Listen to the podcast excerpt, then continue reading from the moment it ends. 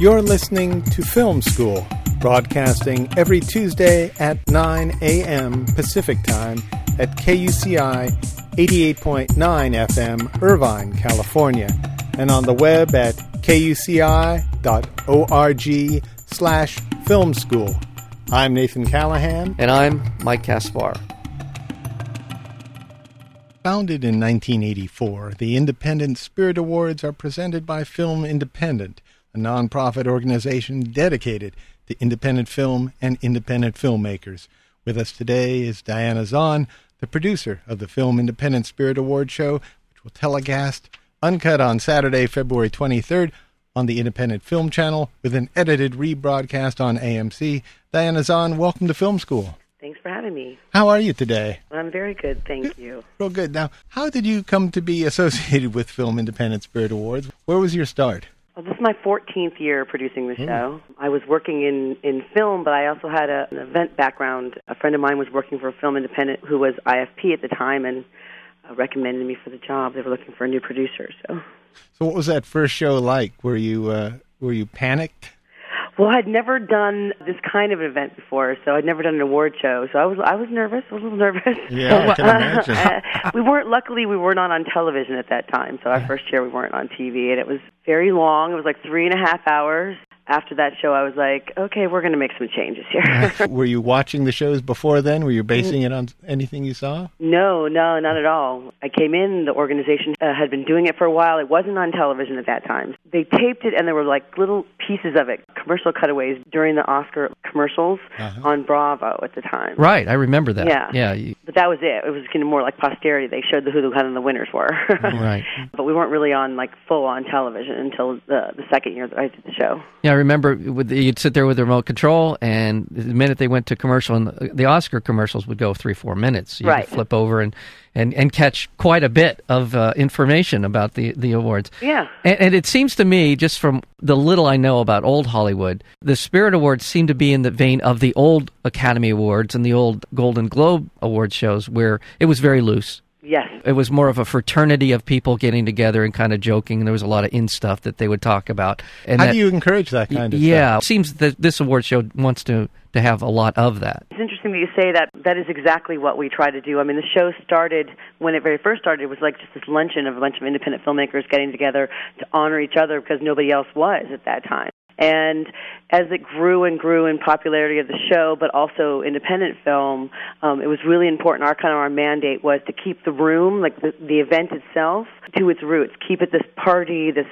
community of people getting together and honoring the best of independent film and the spectrum of independent film, but make sure that the the event itself stayed that party. When we came to television, we were like, well, let's translate the fun that it is to be there to the television as opposed to changing the show for television. Yeah, and it's still held in a tent. Yes. So I mean, there's there's one indication of the difference between the Academy Awards and the Spirit Awards is that, in fact, it, uh, on the Santa Monica Pier. Is that It's still? actually near the pier, but it's not Okay. on the pier. Okay. It's, uh it's um in a parking lot on the beach. Gotcha. Yeah. That just sort of loosey kind of atmosphere. It's just uh, Well, every- you can get drunk early and enjoy yourself. You really Yeah, seem we start plying them with alcohol. They're like, you know, the minute they get out of their car.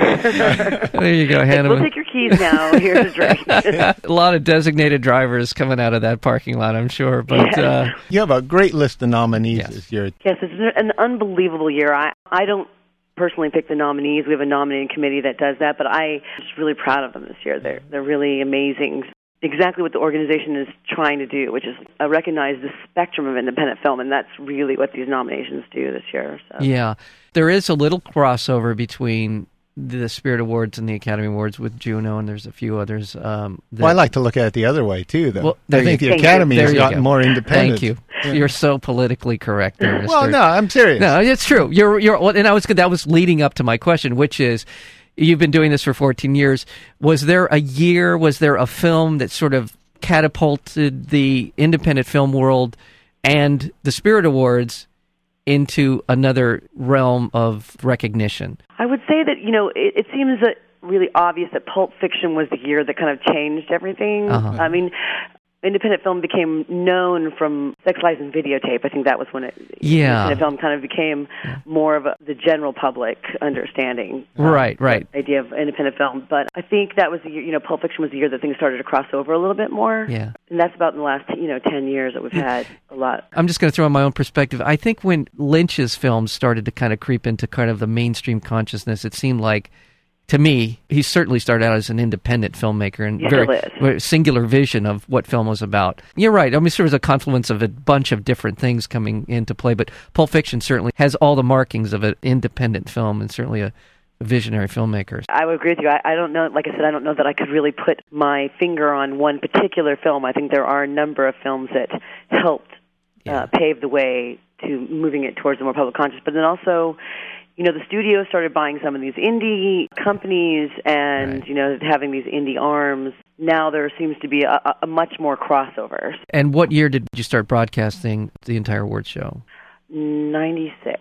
I'm going to get into some of the awards right now Okay. too, if you don't mind. And I'm I'm going to focus right on best documentary because I'm a, a big documentary fan, and I'm real pleased. There's two nominations you have here. I think all of them aren't on the Academy list, but the Which two, is strange. Yeah, here. but we usually have at least some crossover. So Yeah. yeah, but Yeah. there's two that really deserve to be on the Academy list, as far as I'm concerned. When they're Crazy Love and Lake of Fire. yes. Uh, and, and I'm really glad that you, you gave them some recognition. Do you? I know this is a crazy question, but speaking of crazy love, but do you have a favorite? Well, you actually named my two favorites in that category. Oh, really? I Oh, yeah. I don't. Uh, I don't. Great, mine too. I, I thought Crazy Love was an extraordinary film, and and uh, it's funny too. I just came upon it as a, a DVD rather than the theaters. I wasn't even aware when it flew by. It's hard for me because I think they're all great films. I Uh, really do. I think The Monastery is a great film Yes. also. We've actually interviewed Jennifer Baichwal of Manufactured Landscapes and uh, Petra Epperlein and Michael Uh-huh. Tucker from The Prisoner, and uh, w- I, enjoy, I enjoyed those tremendously. They're, they're just controversial films, you know, and uh, really not the kind of stories that you see very often. And Crazy Love is just such an amazing story. Yeah. when, when I tell people about it, I don't because it's such an extraordinary story. It's one of those that you just benefit going in cold. Yeah, it- absolutely. And you're- It's kind of it's so shocking. yeah. Yeah. So, so as far as as the uh, the the other nominees, do you have a category that you're really looking forward to seeing?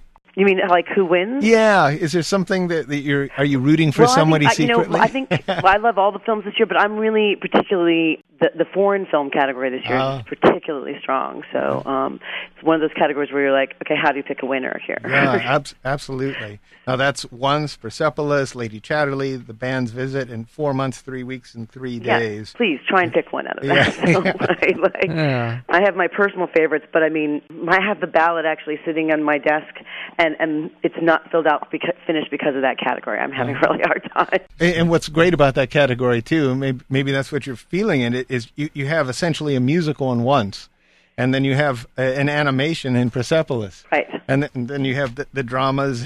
it's it's it's a wide open category. How does one go about uh, you know even judging a category like that? It seems like you just give them all awards. Yeah, that would be nice. I mean, like I said, I don't really, I don't pick the um, the nominations. We have a committee for that, but they are supposed to be covering kind of the spectrum of independent film. We have, as you can see, we have some of these bigger, more popular movies like Juno. With Juno, Jason Reitman did such a terrific job with of writing the script for "Thank You for for Smoking." That Yes. was a really smart script. Right. Another nice thing about the Spirit Awards is you really do you try to include a number of different filmmakers, and you have categories like the John Cassavetes Award, and you also have the Best First Feature Awards. And and I think that your attempt to bring as many filmmakers into this is is uh, very very uh, it's a very good approach to this. That's definitely what it's what it's intended to do, and why we have over the years added these different categories because they wanted to make sure that you know nobody was left out just because like maybe there was a year there was some slightly larger budget films or more popular films that were being made and that the the smaller smaller budgeted films that may not even have distribution yet may have only been seen in film festivals Right, were seen like our John Cassavetes award this year only one of them August evening has distribution so far. Uh, the other four films have only been seen through film festivals so but they're great films and hopefully this will help them get distribution. We're speaking with Diana Zahn, and she is the producer of the Spirit Awards. Been doing that for 14 years. I think that's probably the most important thing that the Spirit Awards do is to expose new talent, and that's one thing I get frustrated about with the Academy Awards is it's, it seems to do nothing but recognize old talent, which which is a good thing, but at the same time, it has its place. Yeah, it's it's it's much more exciting for me to pick up the the paper and, and or, or to watch the show and to hear the uh, the winners for the uh, for something like the John Cassavetes Award because here's somebody who's just starting out and it's got to be a thrill for these people. I think it is. I hope it is. We, Yeah. we you know we feel the Spirit Awards is supposed to be you know the gathering of a community, and we really feel like that's a, a big part of it. Is that we're not only gathering together but creating community also of, of filmmakers to be there and um and it's fun to watch people come back again getting nominated over and over again and moving on like it's there's lots of people who get nominated for Oscars afterwards and Yeah. so exciting you know Steven Soderbergh and Marc Forster and Ang Lee and you know all these guys who's even the Coen brothers you know who are nominated this year so They've done quite well. yeah, Who are they again? Yeah, no kidding. I mean, they really have moved on. they were the one of the very first directors uh, get nominated the very first year so Was that Blood right. Simple? Was that? I assume that was Yeah, their first Blood film. Simple, yeah. Wow, Yeah. that was that was a heck of a movie. That really. I, I still go back to that one as being my favorite, and it's probably just because it's the first time, first Coen Brothers I ever saw, and, and all those things. But still, that's just such a strong film. It is. It's it's one of the you've got to say it's as far as a debut film for Yeah. filmmakers. It's certainly one of the strongest I know of. There are a couple of films I do want to point out that I have a particular affection for. One in particular was The Great World of Sound, and uh, it's nominated in the best first feature and a performance that really I just thought was Yeah. remarkable. Is that and it's nominated in a supporting role is Kene Holliday for The Great World of yeah, it- I just thought he was really really solid. I've never seen him in anything else, and I hope we get to see very more. funny too, right? Like yeah. Again, a film that came and went. Now, now, I don't know how many people actually went and saw it, but it certainly deserved a, a, a better reception than it than it seemed to have gotten. But uh, yeah, I think you can re- uh, get it on Netflix. So yeah, Well, the world is changing that way too. I think a lot of people will be watching the show and getting the movies through Netflix too, and and getting and and renting DVDs. Well, you know, we work really hard actually um, on our clip packages. Like, they're really important to us. A lot of the other shows that you watch, you know, you've seen the clip packages a million times because it's kind of the award season gets going and everybody has uh, been doing the same movies over and over again. And our films are not always the same films that you see Yeah. on other shows. So we work really, really hard on these clip packages to make sure that they help people to kind of want to go see these movies afterwards. Going back through the years, you have some outstanding moments. Does something stick in your mind, embarrassing or exciting, or are are there points in time where you thought you'd never get through the show, or There's always like that. There's always every year. Usually the type of moments that nobody else sees but me. oh yeah, I'd love to hear about those. you know, where you're backstage and uh, the prompter's stuck, and you've got some, or you know, someone's stuck on stage, and Yeah. it doesn't actually air on television as bad as it was backstage. Oh, yeah. You know, where Chyron packages freeze and things don't move, but we usually get it fixed before it's actually supposed to actually uh, go out the stream onto the airs. But you know, we build our site in a tent on the beach, so for us, you know, the biggest, craziest moments are those moments where it's just torrential rain and coming back in the morning and you know tents have fallen down and uh, we've had torn we've had water spouts off the beach Oh, right out there oh. you know wow. what has impressed me over the years of watching the Spirit Awards is that you'd see these filmmakers who you know had no idea that they'd be able to reach this kind of this level of recognition and the genuine emotion that you would see out of these people as they were being recognized by the awards is something that has always stuck with me. You see them and they just look like regular excited film students, if you will, who have suddenly been hoisted on the shoulder of the the celebrities around them. And but i think they really appreciate it and even Right. like there's been moments on stage like that where zach braff when he won Yeah.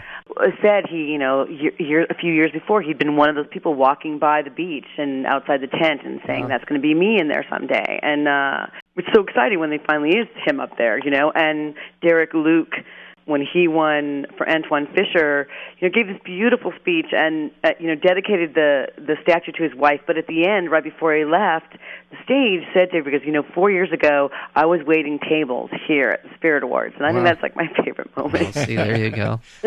That's a great. It gives hope to all the uh, aspiring actors and directors that are waiting tables right now. Exactly.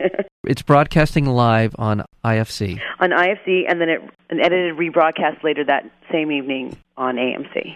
That's on the Saturday prior to the Academy Awards. Yes, February 23rd. And if you put in Spirit Awards, if you Google Spirit Awards, you can get to your site. Yeah, Uh, um, it's e- pretty easy. It's spiritawards.com. oh, excellent. And I, before we let you get away, I do want to talk a little bit about uh, Film Independent and the organization, the umbrella organization. Well, we're a membership organization that's dedicated to uh, supporting and promoting independent films. It only costs $95 a year, and anyone can join.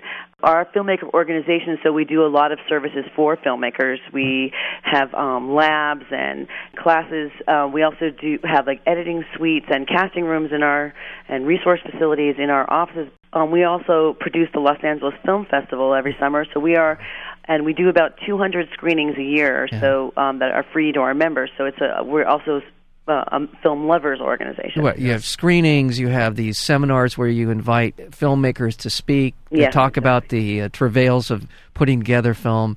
Uh, lots of activities. It's a really terrific. and lots of you know meet. We have like these filmmaker Tuesdays in our offices where people you know everybody gets together and it's a it's a real community. We create a real community and uh, try to educate and inform as much as we can about independent film. you have a conference coming up here pretty soon uh, of filmmakers. So people are interested can go to filmindependent.org to find out a little bit more about it.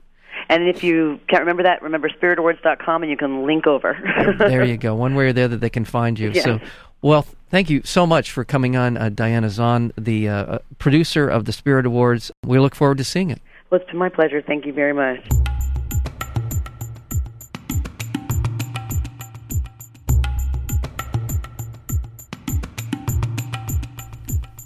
To learn more about film school, listen to more interviews, or subscribe to our podcast, visit our website at kuci.org slash film school.